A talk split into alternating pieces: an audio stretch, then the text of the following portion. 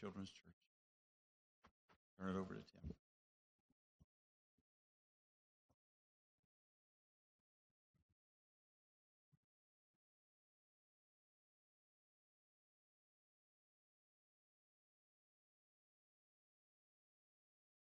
Thank you, Stu.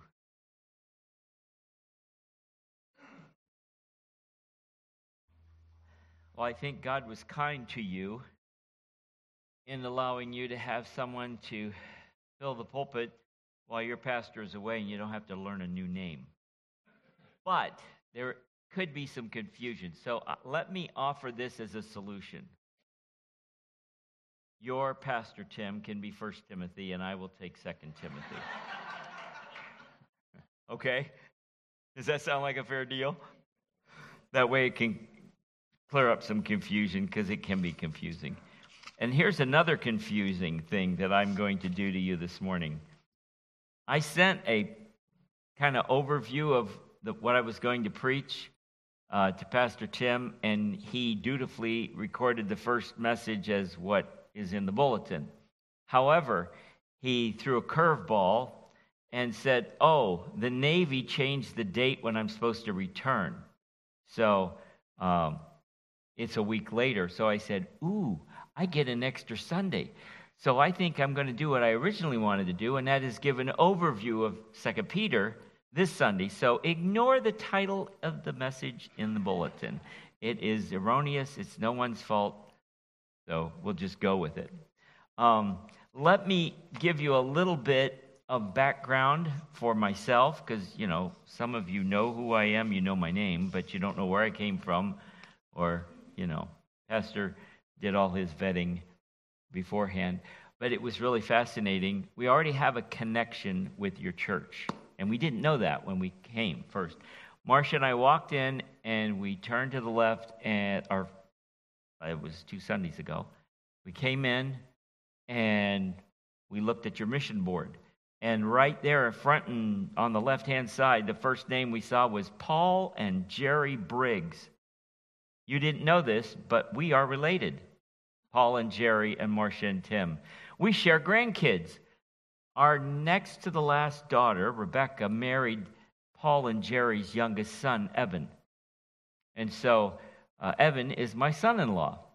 And um, we're going to have to leave as soon as the service is over today because Evan and Becky's youngest, little Emmerich, um, is having his first birthday today.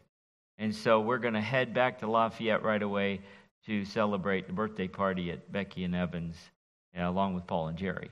So Paul and Jerry both wanted me to say hi and to greet you and to thank you for your faithful support of them as they minister to college students there at Purdue University.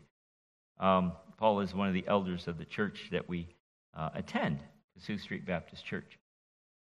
The other connection, which I found out when we sat and met with the leadership of your church, is this young man over here, Bennett. And you may go, How are you connected to Bennett?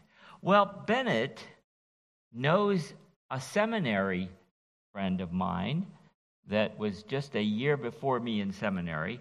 Um, his name is Noah Kwashi. And he was the Awana missionary in Ghana, where Bennett comes from and he gave him his first Bible. So there is a connection, and we didn't know. I didn't know that when I said yes to being part of this endeavor for the summer. Uh, and then when we got here, we also found out that Pastor Tim and I went to the same college and seminary. He followed me. I'm, I'm a few years older than he is. It's okay. Um, and we found out that we had the similar professors that taught us how to study Scripture. So hopefully, what I do and how I do it won't seem that foreign and odd to you.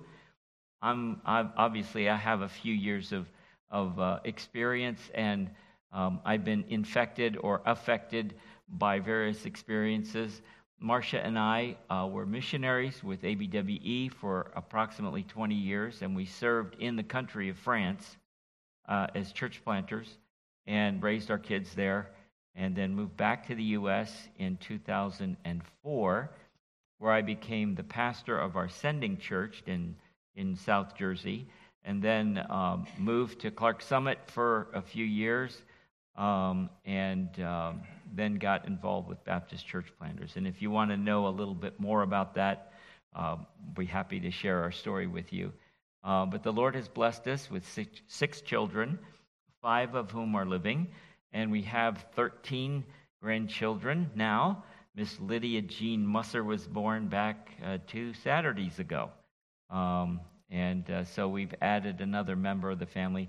I, think, I said, Thank you, Esther. You're evening up the team. We have uh, seven grandsons and six granddaughters now. So it's getting evened up.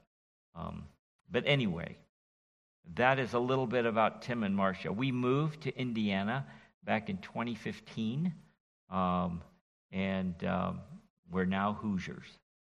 And I'm okay with that. But I am a transplant.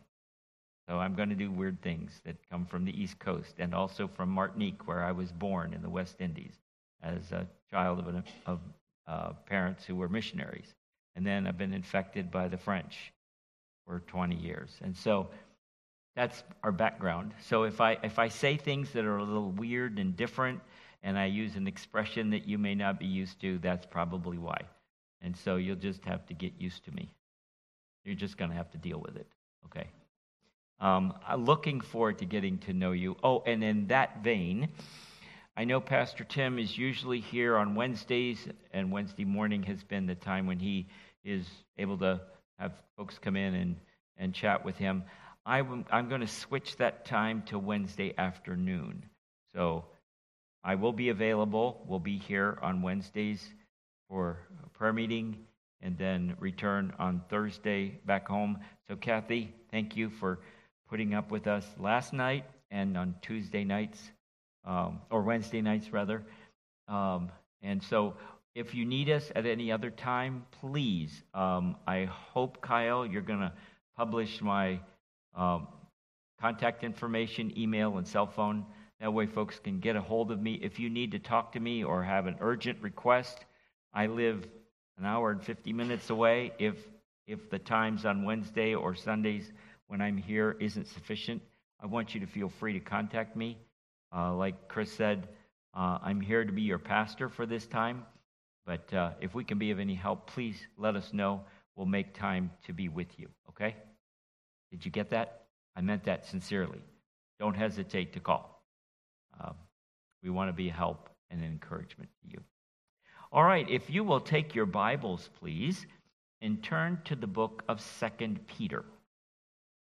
And what I'm going to do this morning is basically give you a little bit of an overview uh, about the book, uh, but also I want to just talk about three things in particular. I want to talk about Peter, the author of the book, his audience, to whom did he write, and then we're going to do a quick little 10,000 foot flyover of Second Peter. I want you to have a, a, a, kind of a working knowledge of how Second Peter works and develops and unfolds, and then we'll get into the weeds next Sunday, okay? And uh, I have six more Sundays after this Sunday to be with you, so um, we'll be able to hopefully. Uh, I've kind of divided the book up. There are three chapters. I didn't try to follow it religiously, but we're going to have two messages per chapter. So it's not like you're going to get the verse by verse that you're used to with Pastor Tim, but uh, hopefully we'll do a little bit larger portions of Scripture so that by the time we're done with our time with you, you'll have a better understanding of the book of Second Peter. And I think it's extremely relevant to our time here. And we'll talk about how it has played a role in my life and why I think, well, next to the book of James, the book of Second Peter is my favorite book in the New Testament, uh, and you'll find out the reasons for that. Um, one of the things that I am extremely convinced of is that the Word of God is what we should focus on when we come into God's house. And so that's why I had Bennett read all of chapter 1 because we're going to do that again next week. Okay, so you've already practiced. You can do it again next week. You'll, you'll do 10 times better. It's never bad for us to hear the Word of God. Remember what Romans 10:13 says? Faith comes by what? Hearing. Now notice he didn't say faith comes by reading. Faith comes by hearing. We need to listen to the word of God. So I, I suggest to folks that if you have a commute that takes you 20 minutes or more to get from point A to point B to from home to work, there are all kinds of electronic methods you can use MP3s, CDs, whatever, and you can listen to the Word of God. I would encourage you to use your time wisely. Don't turn on the talk show and listen to somebody babble about politics and all that kind of garbage. Listen to God's Word because that's what's going to help set your mind in the right frame as you go to work and face the crazy world we live in. Let's pray. Father in heaven, thank you for your word. I thank you, Lord, that you have uh, gifted individuals who were able to take the word that was written in Greek and translate it into our language so that we can understand it. So we didn't have to necessarily learn Greek.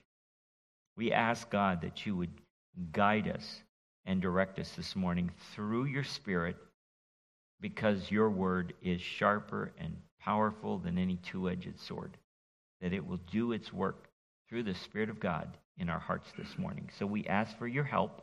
We ask for your assistance. We ask, Lord, that you help to keep us alert, even though sometimes the preacher may get kind of boring. We ask, Lord, that you would guide us and direct us this morning. In Jesus' name, I pray. Amen. Second Peter. It's obvious from the very beginning as you look at verse 1 of Second Peter. It says Simeon Peter. Now you may go, wait a minute, that's different than Simon Peter? No, it's not. Um, it's just two ways of expressing the same name. Simeon and Simon, same person. It was a, he had two names, Simon Peter. And so uh, it's written by the guy that we all know as the bombastic dude on the day of Pentecost. You know, that got up boldly and proclaimed the gospel, and 3,000 people came to know Christ. Same dude. Um, one thing that is fascinating about Peter is that it, can you imagine what it would be like if we were missing certain chapters in the Bible? You ever thought about that? What if John 21 was not in the scriptures? And you might say, well, so like what would happen if we did miss it? Well, I want to take you to Matthew chapter 26, first of all, so you can see why John 21 is so important. So turn to the Gospel of Matthew. By the way, I just should warn you, I'm the kind of guy, we, we look at Scripture. We don't just stay in one spot. I take you in different places. So you're going to have to put your scriptural running shoes on. We're going to go to different places. So you're going to have to get used to where things are in the Bible. Matthew chapter 26 tells the story of what happened to Peter when Jesus was uh, arrested and taken into custody by the authorities, the Jewish authorities. And in verse 26,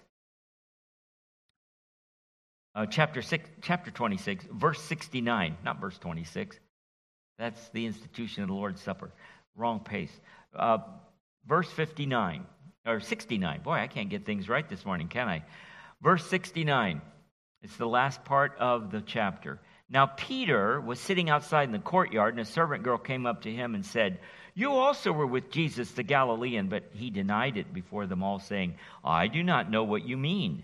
And when he went out to the entrance, another servant girl saw him, and she said to the bystander, Well, this man was with Jesus of Nazareth. And again he denied it with an oath, I do not know the man. After a little while, the bystanders came up and said to Peter, Certainly you too are one of them, for your accent betrays you. Then he began to invoke a curse on himself and to swear, I do not know the man. And immediately the rooster crowed. And Peter remembered the saying of Jesus Before the rooster crows, you will deny me three times. And what did Peter do? He went out and wept bitterly. Now, in another account, we find that Jesus looked up and they made eye contact. And boy, I can't imagine the guilt that Peter felt. But Peter denied Jesus. if you jump to Acts chapter 2 and you read the record of what happened on the day of Pentecost at the beginning of the church, the inception of the church, what you find out is that Peter is the main spokesman. Wait a minute. Peter denies Jesus, says he doesn't know him, and walks out of that situation as a coward, and we don't hear any more about it. Unless you read John chapter 21. So turn to John 21.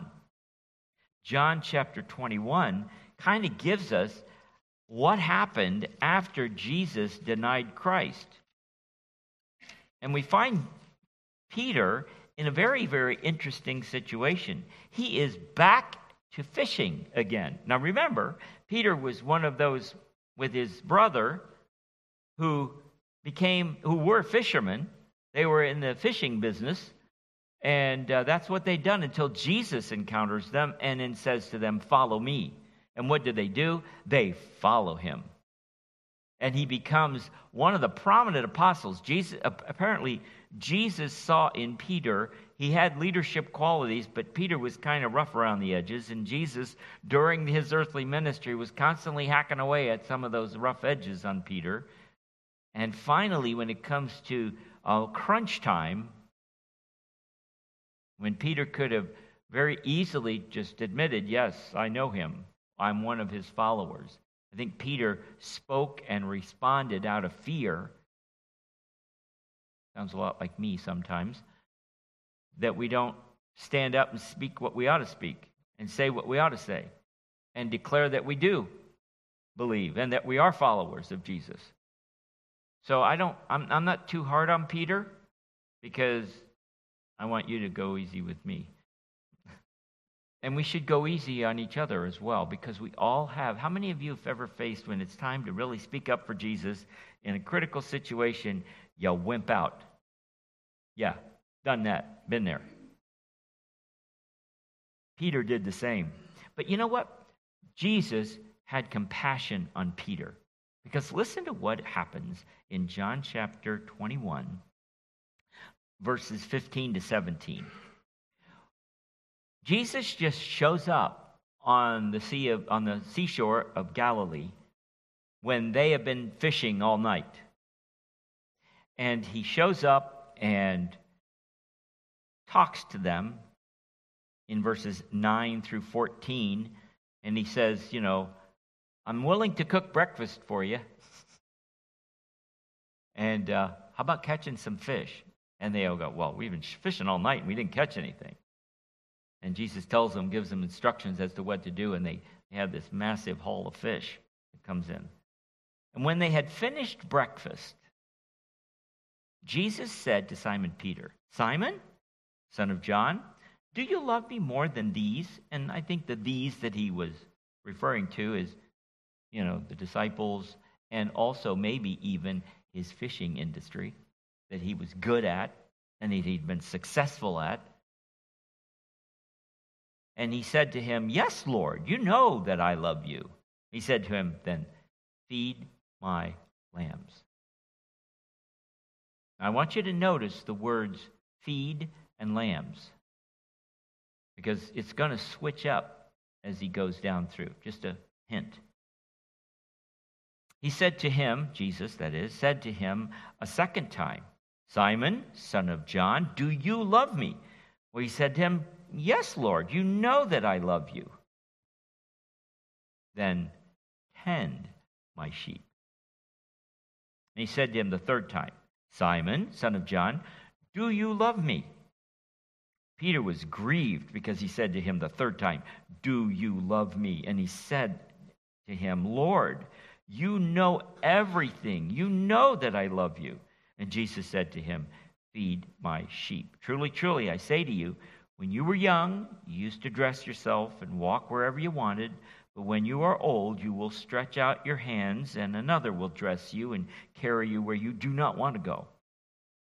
This he said to show by what kind of death he was to glorify God. And after saying this, he said to him, Follow me. Now that's the second time Jesus said, Follow me to Peter. The first time he told them, Follow me, Peter followed him. And he served him alongside of him and was apprenticed to Jesus as a disciple, seeing his rabbi, his friend, his master show him the rope, show him the ropes, how to, how to do what he was supposed to do. And then that crucial moment where he denies Jesus, Peter basically, in other words, says, I'm done. I give up. I can't do this. And Jesus goes to find Peter. He goes where Peter is and says, Do you love me? Are you committed to me? Are you willing to lay down your life for me like you said you would? I'll never deny you. I'll die with you. Remember what Jesus, uh, what Peter said? Those were his words. And what did he end up doing? He denied Christ. So Peter saw his weakness and failure and begins as Jesus approaches him and realizes he has a task, a duty. So, what Jesus is doing in this passage in John 15, he is restoring Peter to his position.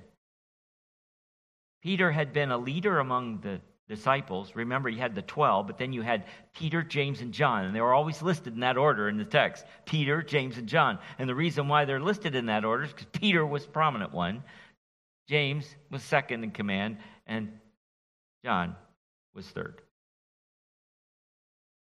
Isn't it interesting that Jesus, out of his love and compassion, understood Peter's dilemma and he forgave him and restored him? Now, you have to understand that if we're going to understand Second Peter. Because if you don't understand where he came from and what happened to him, see what I meant by if we didn't have John chapter 21, we wouldn't know how Peter could deny Jesus and then how he could become the great, powerful proclaimer of the truth on the day of Pentecost in Acts chapter 2. Now, what was Peter's overall importance in the church? Now, if you go to Acts, we're not going to go to and look at Acts this morning in detail.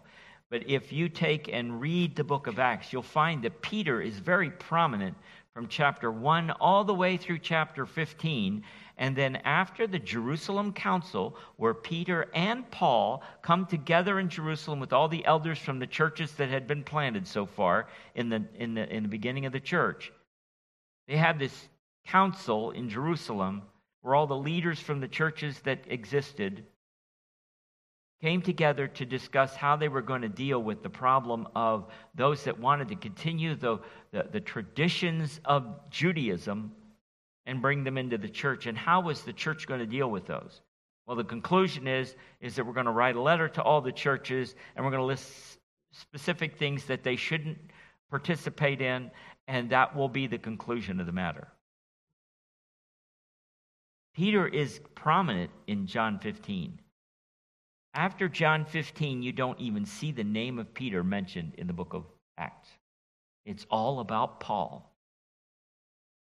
Paul is not mentioned at all until chapter 9 in Acts. So from Acts chapter 1 to 15, Peter is prominent, but he's decreasing in importance.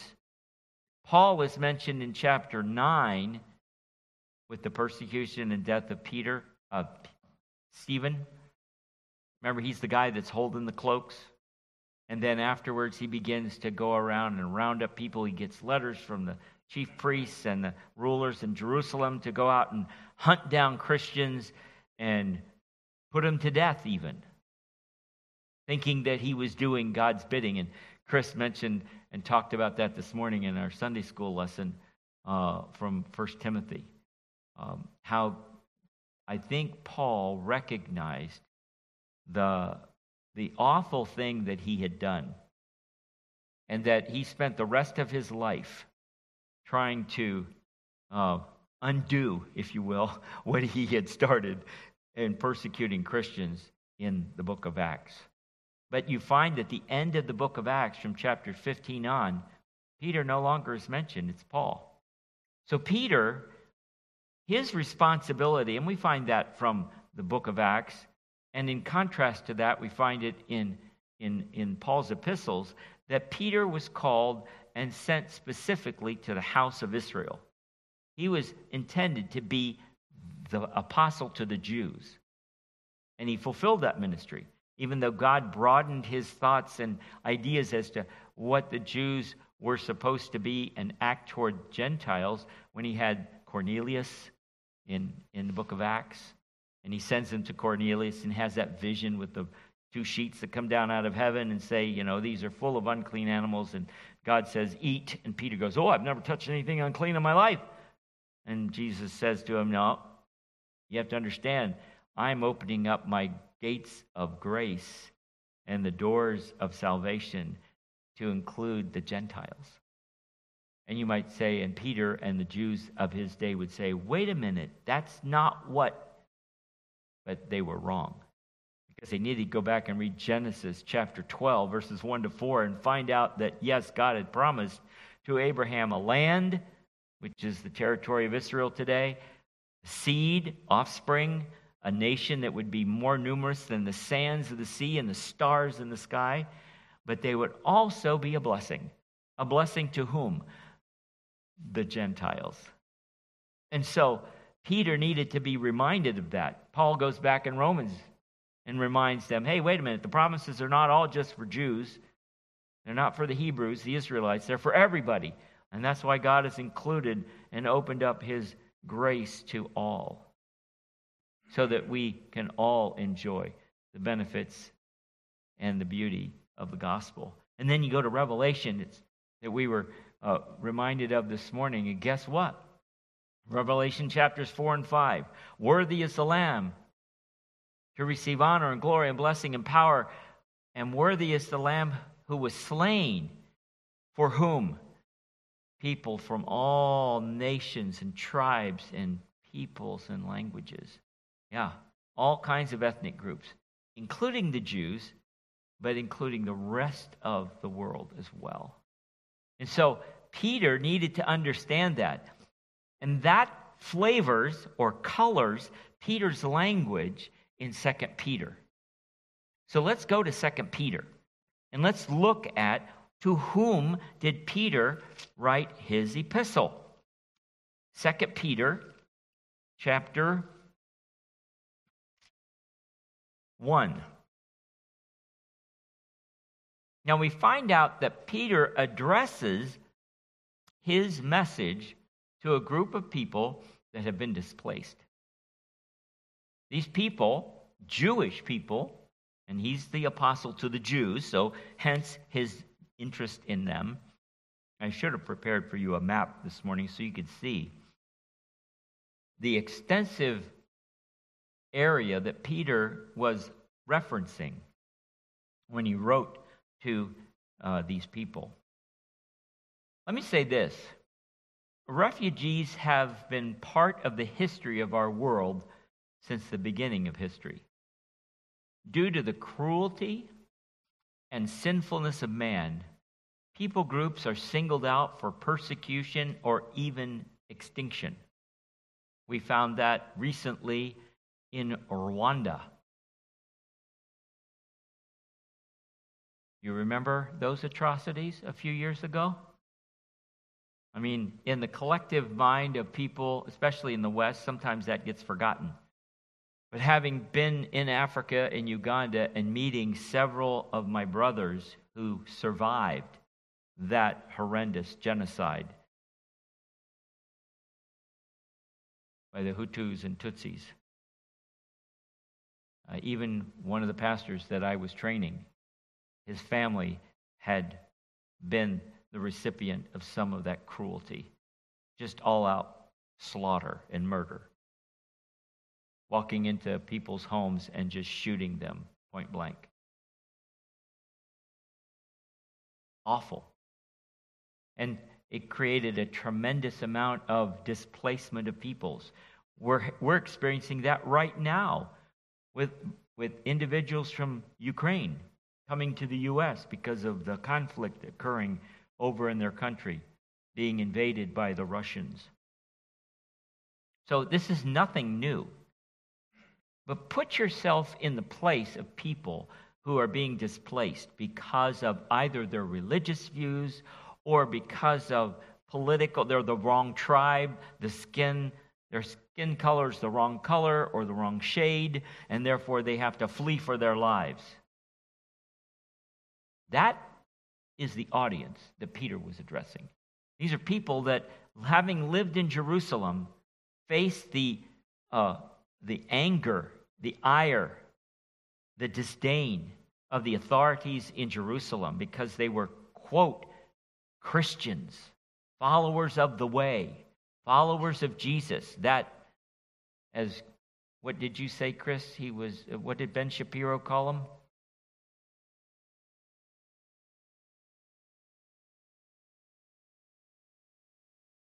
And he paid the price for his rebellion, right? And that's how modern Jews sometimes view Jesus. Not all modern Jews view him that way, but secular modern Jews do. Jesus was just a revolutionary, and he paid the price for his revolutionary tendencies and rhetoric. He came unto his own, but his own received him not. But to those that believe, they have eternal life. That's the message of the Gospel of John. Find out who Jesus is and believe him, and you will know salvation for your sins. That's the gospel in a nutshell, really. So look at, uh, at 1 Peter chapter 1 and the first two verses. Peter, an apostle of Jesus Christ, to those who are elect, exiles, there's the word, exiles of the dispersion. And then he lists all these different places where they went Pontus, Galatia, Cappadocia, Asia, and Bithynia. So these people were spread out throughout the Roman Empire. That's the recipients of this letter. That's to whom Peter is writing. They weren't close by. Now remember, they didn't have the internet, they didn't have FedEx, they didn't have overnight shipping from Amazon. Everything was done by foot, on land, or by water. They didn't even have airplanes. Ah, the nerve. So communication took a long time. It took days, weeks in some places, to, re- to, to go from where Peter was, most likely Jerusalem, to wherever these recipients were located in all these varied places, such as Bithynia and uh, Cappadocia and other places.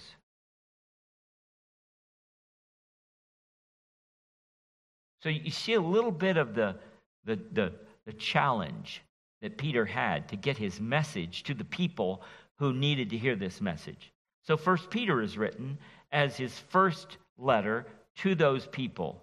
And then you go to Second Peter chapter 3 and verse 1. He waits until chapter 3 to give us this information. He says, This is now, what I'm writing to you, Second Peter, this is now the second letter that I am writing to you, beloved.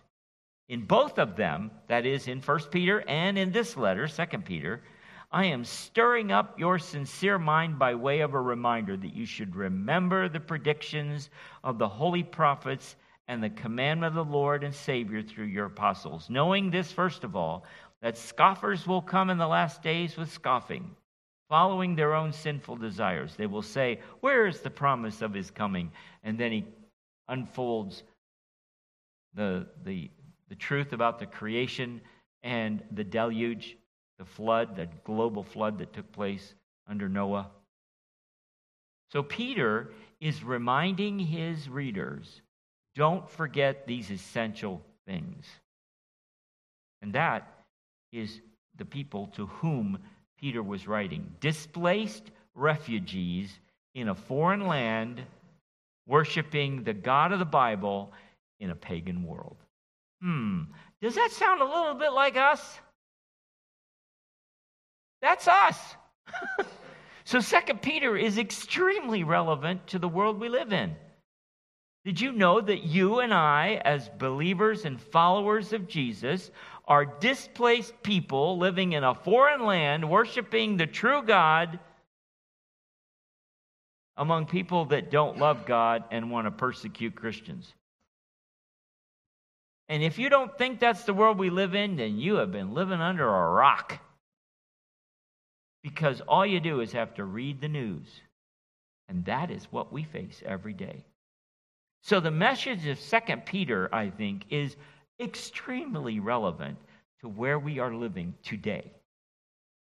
And if that is the case, then we need to, as 21st century Christians, listen and heed carefully what Peter is saying in his second epistle because these are the things we need to know and be thinking about as we live our lives in this world.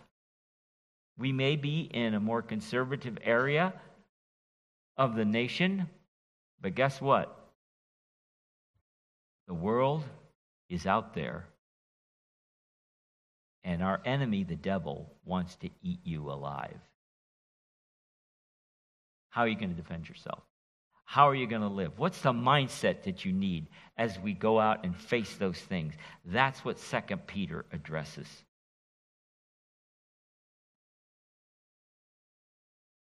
Now, let's look at the text of Second Peter for just a few moments. Second Peter is divided into three chapters. By the way, those chapters and verses are not inspired. Just so you know that. The words are inspired, but not the versification and chapter divisions. Anybody, can anybody tell me when we got a Bible? When the when chapters and verses first appeared? Does anybody know when that happened? Well, it actually happened in 1699.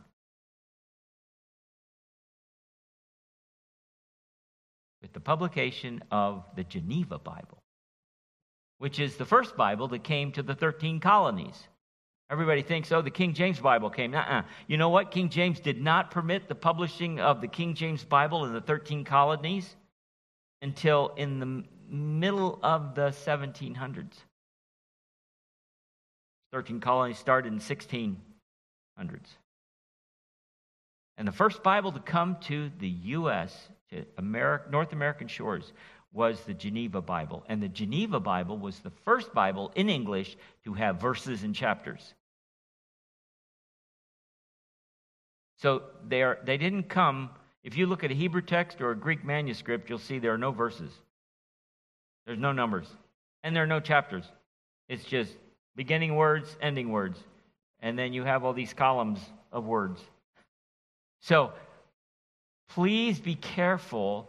Don't let that taint and color how you view the English text when you go to study God's Word. Sometimes it's a help, and other times it's a hindrance. And lately, Crossway has produced an ESV Bible that I don't have it here, but they have a Bible that doesn't have any versifications. It just has the book of Second Peter, and you have Second Peter with divisions of paragraphs all the way through. So you can read the text here and you don't know when you ended chapter 1 and began chapter 2 or ended chapter 2 and started chapter 3. You don't know. Because that is how it was written. And when sometimes we need to go back and read the scriptures and ignore those versification numbers and those chapter divisions because the author was making a point and trying to follow through on a thought. And he moves from one thing to another. In some packs, there have been divisions of a chapter between a verse that's a whole sentence and it ends in one chapter and starts in another, but it makes it look like you see the dilemma we're in? So ignore the chapter divisions, ignore the verses if you can, and read the text fluidly as it moves through so you catch the drift of what the author is trying to tell you. So let's do that for a moment.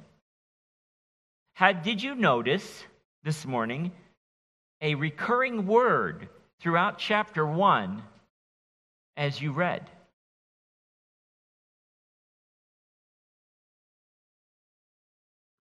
Can anybody just, did you see a recurring word that you noticed that happened more than once? And there were different forms of the word, so it's not just the same word always, but it is a form of the word. Anybody want to know? Anybody want to take a guess?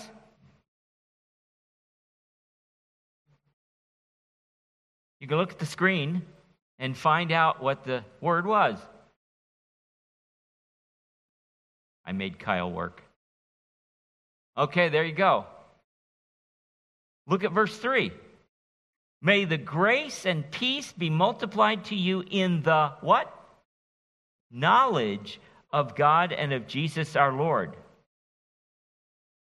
Look at verse 3. His divine power has granted us all things that pertain to life and godliness through the what? Knowledge of him who called us to his own glory and excellence. If you look through the entire epistle of 2 Peter, you will find that the word knowledge, know, and known are used 15 times in 61 verses. That's significant. You'll also notice something else. If you go to chapter 1 and verse 20, you will notice that Peter uses this phrase. I don't know if you noticed it this morning when Bennett read it for us. Verse 20, it says, Knowing this, first of all, that no prophecy of Scripture comes from someone's own interpretation. Now turn to chapter 3 and look at verse 3, and what do you find there again? Knowing this, first of all, that scoffers will come in the last days with scoffing, following their own sinful desires. I want to submit to you that Peter made a very distinct and concerted, intentional effort through the inspiration of the Spirit of God to repeat that phrase, knowing this first of all. It's not a mistake. It's not like, oh, he just happened, oh, I couldn't find another way to say this, so I did it no. He intentionally wrote those two phrases and he repeated them because he had something important to say following that phrase. So we need to pay attention to that. That is kind of a guide to the whole thing about knowledge, knowing. Because I want you to notice also what does he begin with in verse 3 of chapter 1? May the grace may grace and peace be multiplied to you in the knowledge of God and of, our and of Jesus our Lord. Look at chapter 3, the last verse of the whole epistle. And what does he say? But what do I want you to do? Grow in the grace and what? Knowledge of our Lord and Savior Jesus Christ. To him be the glory both now and to the day of eternity. Amen. What is Peter's point? I want you to know something. And our quest in our time together in the Word in these next few weeks is going to be what in the world does He want us to know? Well, knowing this, first of all, that there is no interpretation that is private. And secondly, knowing, first of all, that there are going to be people that are going to come around and destroy the truth. They're going to mock, they're going to counter. Now, is there anything new under the sun? Now, what did Satan do with Eve in the garden? Did God really say that? So he's challenging knowledge. And that's what Satan, the evil one, does. He takes truth and he first of all casts doubt on it, questions it, and then he tries to contradict it. And you know what we do? All too often, we fall for it. You know, it's interesting fact that the most uh, prominent group that seems to become part of the Mormon church are Baptists. Were you aware of that? Well, I mean, Mormons use the King James Bible, so they must be telling the truth. Right? Right? Eh, wrong. Just because you use a version of the Bible doesn't mean you proclaim truth that comes from that version. They sound very much like Christians because they use a lot of Christian lingo. They speak Christianese real well. And you know, they're, they're moral and upright people, right? Not always. They have a form of godliness, but they don't believe the truth. Did you know that Mormonism teaches that, that Satan is Jesus' younger brother who went astray? What? You're going to put Satan on the same par as Jesus Christ, the Son of God? That's how twisted what Mormonism teaches. So, Peter's point, and I find this rather fascinating and stunning, that Peter, very early on in the church's history, has to take a step back and he says, I want you to remember Look at chapter 1. Chapter 1, verse 12. We read it this morning. Therefore, and this is Peter's intent. This is Peter's purpose for writing the book of Second Peter. Okay? Just like John, his purpose, the Gospel of John, his purpose in chapter 20, verses 30 and 31 is uh, I have explained to you who Jesus that Jesus is the Christ, the Son of God, and that believing in him you might have eternal life. That's the purpose of John's gospel. So when I have people that want to know who Jesus is, guess where I send them? The Gospel of John. because that's the passage, that's the Bible, book in the Bible that's going to explain to them who Jesus is. Now, why did Peter write Second Peter? Therefore, I intend always to remind you of these qualities. Verse 12 of chapter 1. Though you know them and are, by the way, there's that word know again, uh, and are established in the truth that you have, I think it right, as long as I am in the body, to stir you up by way of a reminder. There he said remind, and now he's not t- talking about reminder. Since I know that putting off of my body will be soon, as our Lord Jesus has made clear to me I will also make every effort so that my, after my departure, you may be able at any time to recall. There's used three times remind, remember, recall.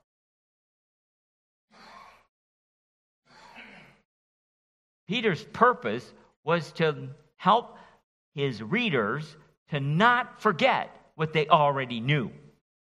Now, that brings me to a very important point as we get together and as we will gather in weeks to come. You are not here to come and learn something new and improved. Let me just warn you beware of preachers who say those kinds of things. My responsibility as a proclaimer of the gospel of Jesus Christ is to remind you of the truths that are already recorded in the Bible, not to find some fancy little nuance and, oh, I discovered this something new this week. Nuh You catch me on it and you call me on it, please. Because that's not what our goal and purpose is gathering together. Our goal and purpose is to take and review, be reminded of, and remember and recall the things that the scriptures already have spoken to us that are true.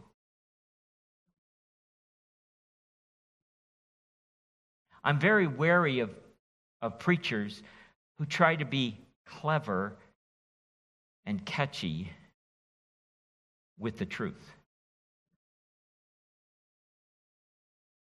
Our responsibility as proclaimers of the gospel is not to be clever and creative with the truth.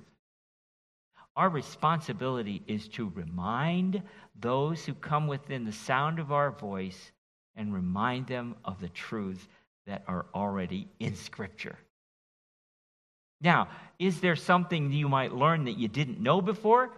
That's the point. Remember? Grow in the grace and knowledge of our Lord Jesus Christ. I hope that when you come on Sunday mornings and when you come to prayer meeting, that you come with the purpose of learning something that you didn't know that was in the scriptures.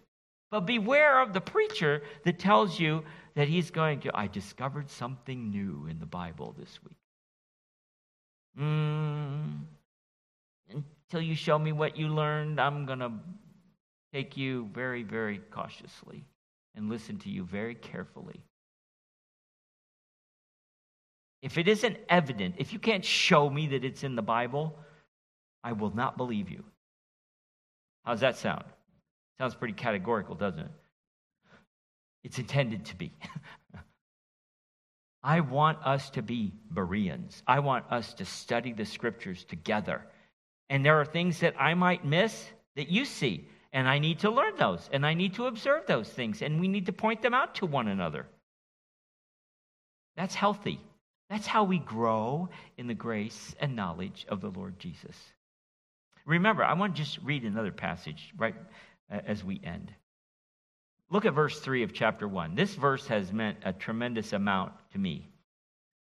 His divine power, mainly God's, has granted to us all things that pertain to life and godliness. You know, that's a great help to me and encouragement to me to be careful and cautious to listen with, with cautious ears. And my dad used to say, we were talking about this this last week about how we end up repeating things that our parents said to us. My dad used to say, he's been gone now since 2008, right? Uh, my dad used to say, you need to read every what anybody says like you would eat watermelon. And you know how you eat watermelon, right? You spit out the pits. In other words, don't take what everybody writes in a book just because it's a famous author and someone that, that, that is, is, is well known in evangelical Christianity. Do not take what they say as if it's gospel truth. Compare what they say with the scriptures. That's your job. That's my job. And your job, as you hear me, is to take what I say, compare it with the scriptures, say, is that what the Bible says? Or is Tim just kind of pontificating? and he just gave you his opinion. I'll try to tell you when I'm giving you my opinion, and we might disagree, and that's okay. You have every right to be wrong. I'm just kidding. No, we need to we need to call one another to account. Listen carefully, evaluate according to the scriptures. But notice what he says in verse 3. He says, His divine power has granted to us all things that pertain to life and godliness through the knowledge of Him who called us to His own glory and excellence. That is how God has done that. And what method does God use to bring us to the knowledge of the truth? Look at the end of the verse. Verse, verse 4 By which He has granted to us His precious and very great promises he goes back to the Bible, doesn't he? He goes back to the scriptures. Now, obviously, the scriptures that were extant during the period of time that Peter wrote this epistle was the Old Testament. So he says, go back and confirm. But then that's what he does in the rest of the epistle. He says, you know, there were false prophets, there will be false teachers. Beware of them. That's why he brings it to their attention. And then he uses some pretty uh, uh, uh, uh graphic Old Testament examples to show what that looks like. Folks, Peter doesn't teach his hearers, his readers, anything new. He reminds them of what God has already told them. And folks, as we study Second Peter, that's what we're going to do. We're going to go back to Scripture and say, well, then what did God say? What did He teach? What do we need to remember? Knowing this, first of all, that there's no private interpretation. And secondly, knowing this, first of all, that there are going to be what? Scoffers that are come in, and guess what scoffers do? They scoff. I always think that phrase is rather humorous. Like, what else would a scoffer do? You know, he scoffs. That's what a scoffer does. But beware, we need to be aware of that. And boy, I could give you multiple examples today of people who scoff at the truth, who mock it, and say, Come on, are you serious? Are you guys going to believe that? Beware of those people because they're trying to sell you some kind of snake oil that you don't want.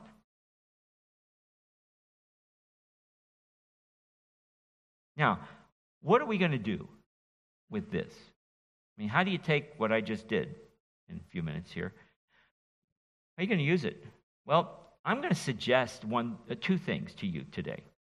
First of all, I want you to take, and it'll take you about 20, 25 minutes if you read it out loud. It may take you a half hour, but read 2 Peter 1, 2, and 3. Read the f- three chapters of 2 Peter. Read the epistle this week. That's a great way to get ready for what we're going to do. And in fact, I would suggest you just read 2 Peter every week before you come to church because then you'll become familiar with what Peter is saying. And then you'll be able to say, eh, hey, Tim, are you right on that? Show me. Because that's not what I got. Okay? So we can challenge one another. And the second thing is this is not difficult, but I would counsel you to rehearse the gospel as you think through Second Peter. Because Peter mentions a whole bunch of very relevant and important things about the gospel in his epistle. And that will prepare your heart for what you're going to hear from Peter about and address to his audience. Remember, you and I are sojourners. Would, would you like to know why that's the truth? I think if you look in Colossians, I, I wrote it down and then I left the paper with Marcia. Where is it? Colossians. If I could find Colossians in my Bible, I'd be really good. Okay, Colossians chapter, I think it's chapter 1. Nope, chapter 2. What is it? It's written on, on the Sunday school page. I, yeah, see? See, that's what happens with old people. It's chapter 2 of Ephesians, verse 19. There you go.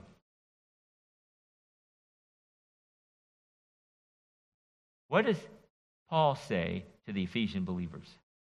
And that's who we are, by the way. So then, you are no longer strangers and aliens, but you are fellow citizens with the saints and members of the household of God. And then he goes talking about the foundation of the church, etc. But we need to remember that we this world is not our final dwelling place. When I was in high school, we'd go to camp and we'd sing this song. This world is not my home, I'm just a passing through. My treasures are laid up somewhere beyond the blue. The angels beckon me from heaven's open door, and I can't feel at home in this world anymore.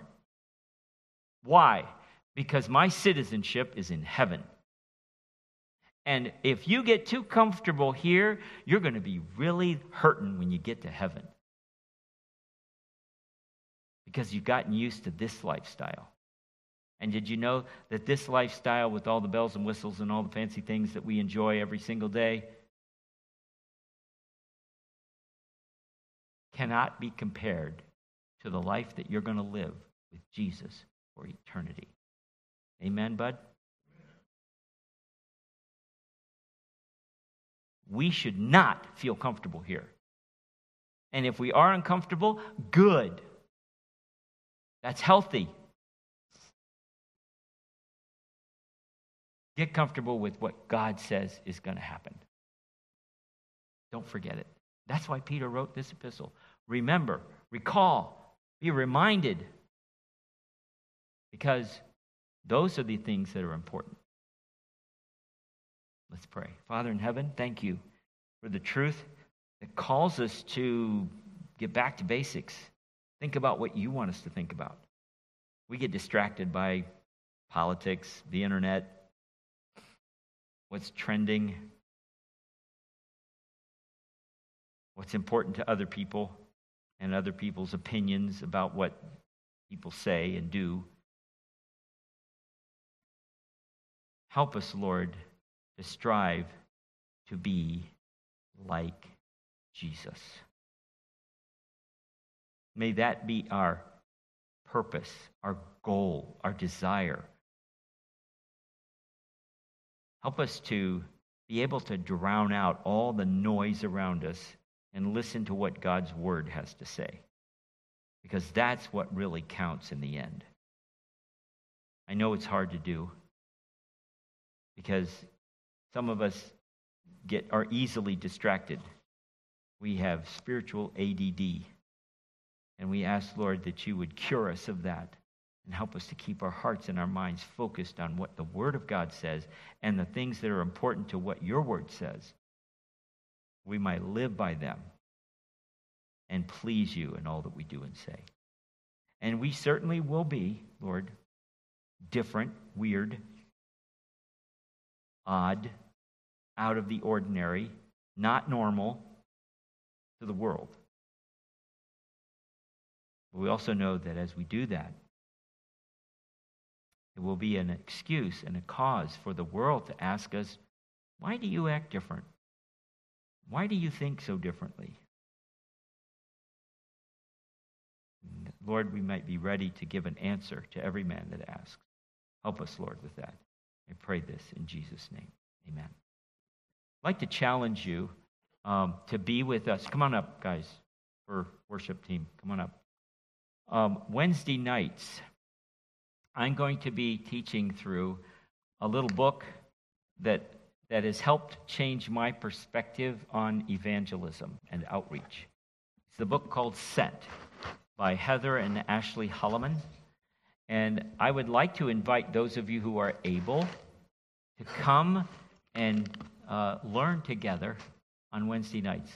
Uh, we'll, we'll take time to do that um, after we pray together and maybe it will help to shape and our, our prayer life um, pray for those that we know don't know jesus that live around us. So i'd like to just invite you to, to join us. If you'd like to get the book go on amazon. I think it costs a couple bucks. You can get the kindle edition. I have it on my ipad. Uh, it's easy to read very very very practical and helpful. So if you'd like to join us with that then uh, i invite you to come. Go ahead stu